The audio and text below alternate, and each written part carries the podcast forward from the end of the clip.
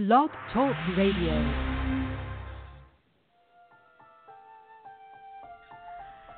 The Change Book Radio Show, global insight and inspiration from life and business. We're brought to you by the fastest growing personal development book series in the world titled The Change. And I'm your host and voice, Stacey Cargnelutti, transformational leader and coach, international bestselling author, and founder of High Powered Success Academy and StaceyC.com, The Power to Be. Welcome to The Change. Welcome, friends. It is Wake Up Wednesday, and we have got an incredible guest with us today. She's a motivational speaker and a global resilient um, leader in the world. Like, she's amazing, and she's going to talk to us about how to really get back up when life knocks you down. She's a certified life and image coach and consultant, a confidence expert, a professional MC, an inspirational jewelry designer, and an edutainer. Education and uh, entertainment are really at the heart of this woman. She's incredible, um, just a multi talented visionary who has courageously turned her own personal catastrophes into a brand and emerged as this global resilience leader. So, welcome to the show, Ferlie Almonte. Are you there? Oh my goodness, what a lovely dynamic introduction. Oh my gosh. I'm all set. you are all that girl and a bag of chips. I am here to make you look awesome. You truly are amazing. All of this stuff is documented, so don't ever think that we are making this stuff up, audience. oh well, boy. Thank you so very much for having me. What a thrill to actually hear you uh, hear from you after so many years and then be able to connect on a whole different level. And for me to be invited, it is really an honor and a blessing. Um, this yes. is an you are first of all like one amazing person. You, you know, like bright, gorgeous, like purpose driven and such a brilliant person when it comes to lifting other people up and I could not be more thrilled to be on your show right now. Oh, you are so sweet.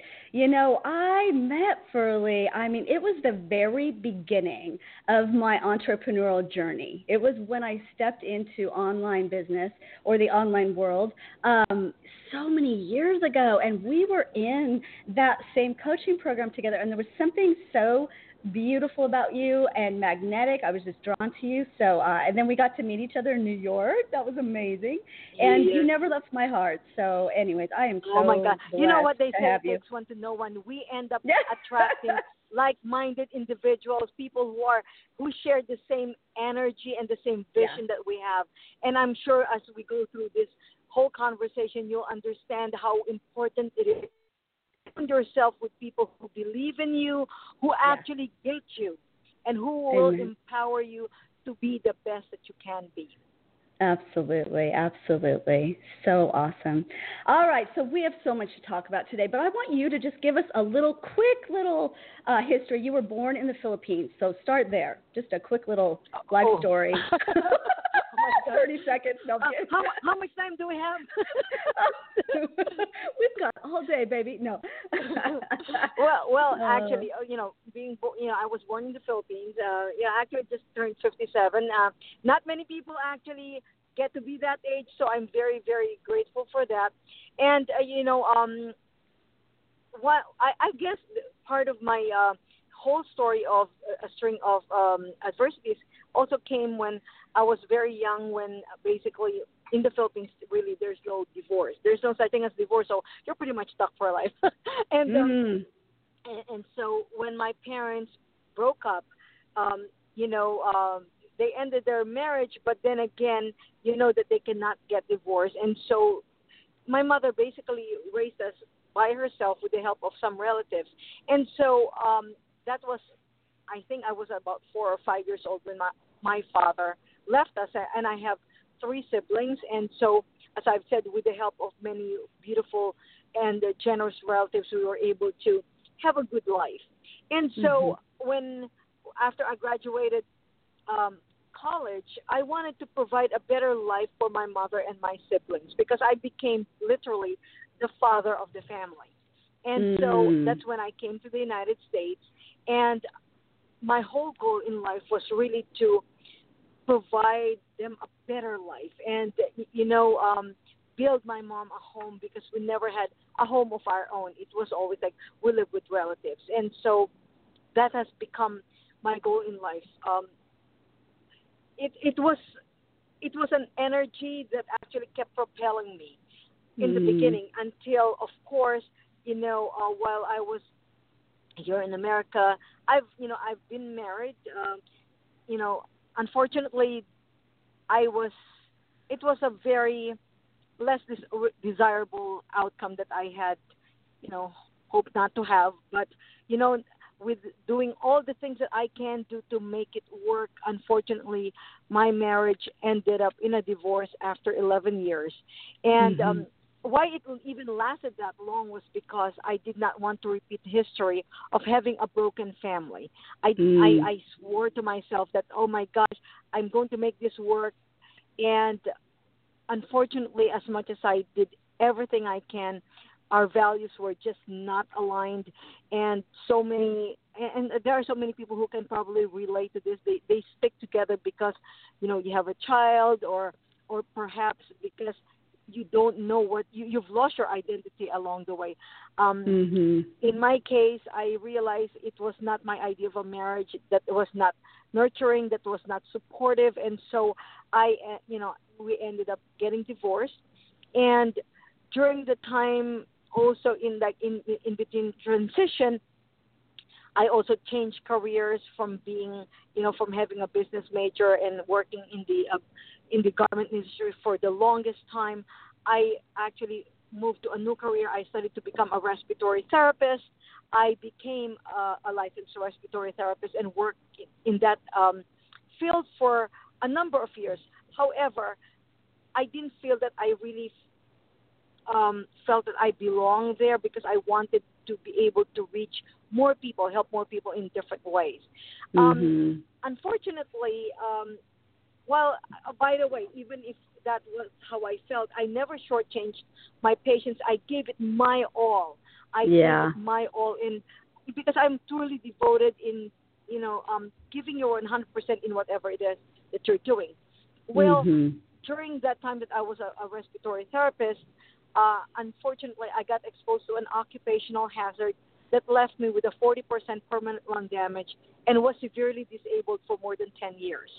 Ah, I'm wow. not even sure if you knew that that was my life. No. And so uh, it was really, really very humbling uh, to be not to not even be able to breathe, you know, with comfort because literally when I would take two steps, I would turn blue.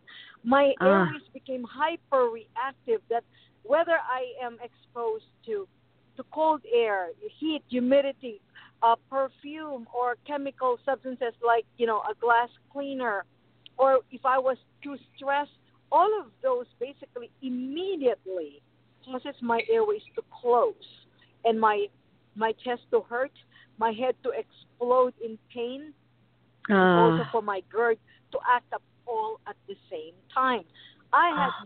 no idea what was going on with me. That even my doctors here in New Jersey could not figure out how to diagnose me because it was too weird.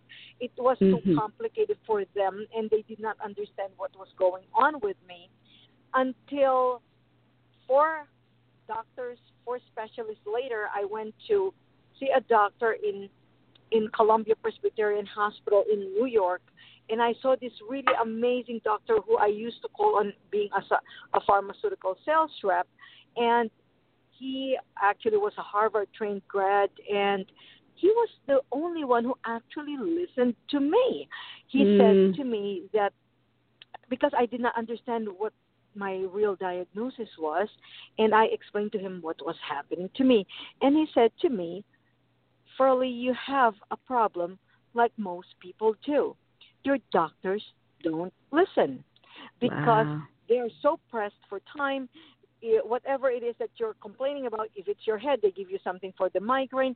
If it's for the lungs, they give you something for respiratory uh, issues. If it's for mm. the heart, they give you heart medicine. If it's for yeah, the wow. PPI inhibitor. Uh, so, but yep. you're not getting to the root of the problem. So now, right.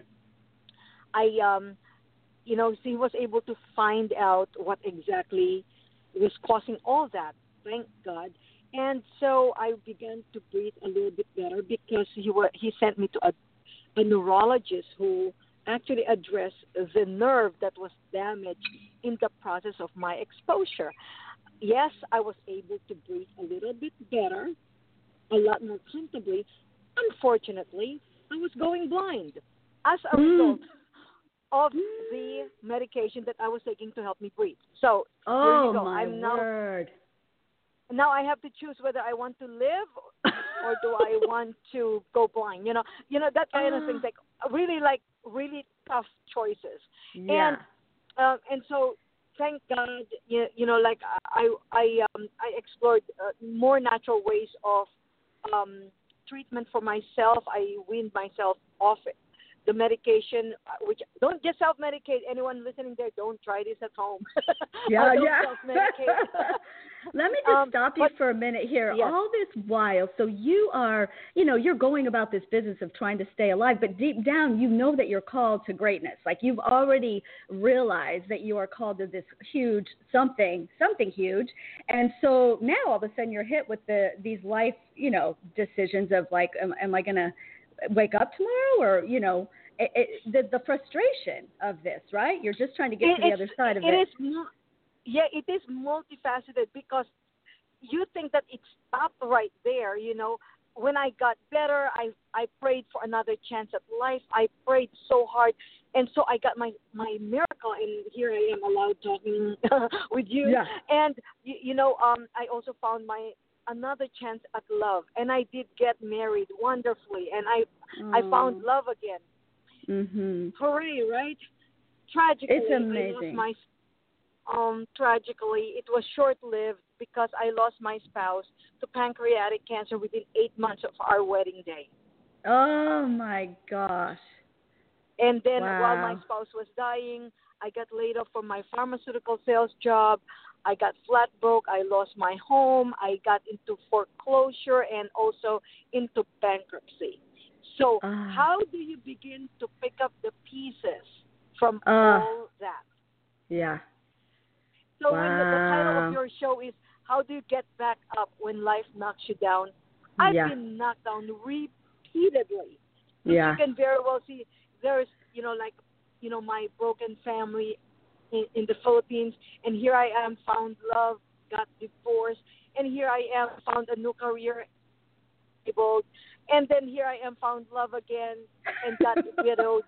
You know, really, Yeah. I have a home, but I lost it. You know, I had some money, but Ah. because of my disability, I've also lost the financial freedom that I was hoping I would have by the time this is my age. But guess what? I was not Guess afraid to start over. That's right. Oh, Oh my my gosh. It's amazing. You realize that every single weapon formed against you is not going to prosper. And that's what you decided early on like, no, no, no, you're not taking me out. No, you're not taking me out. And your backbone just gets stronger. Uh oh. Oh my goodness. Exactly. Shirley. You know what? I- I, just yes. got, hold on just a second. I just um, heard a message in my ears that say it said that we only have 90 seconds to go, and then the radio show's going to cut me off. This happened a couple weeks ago. I'm not sure what happened, but I'm going to um, hang up and call back in. And so we're going to. This is part one. That was the in- introduction of our radio show, and now we're going to get back on for part two, and we're going to continue. All right. n- So, no listeners, hang with us. We're going to be right back. It's kind of like a commercial break. All right, we'll be right back. Okay. All right. Okie dokie. So Okay. hang up. Yep, hang up. Okay.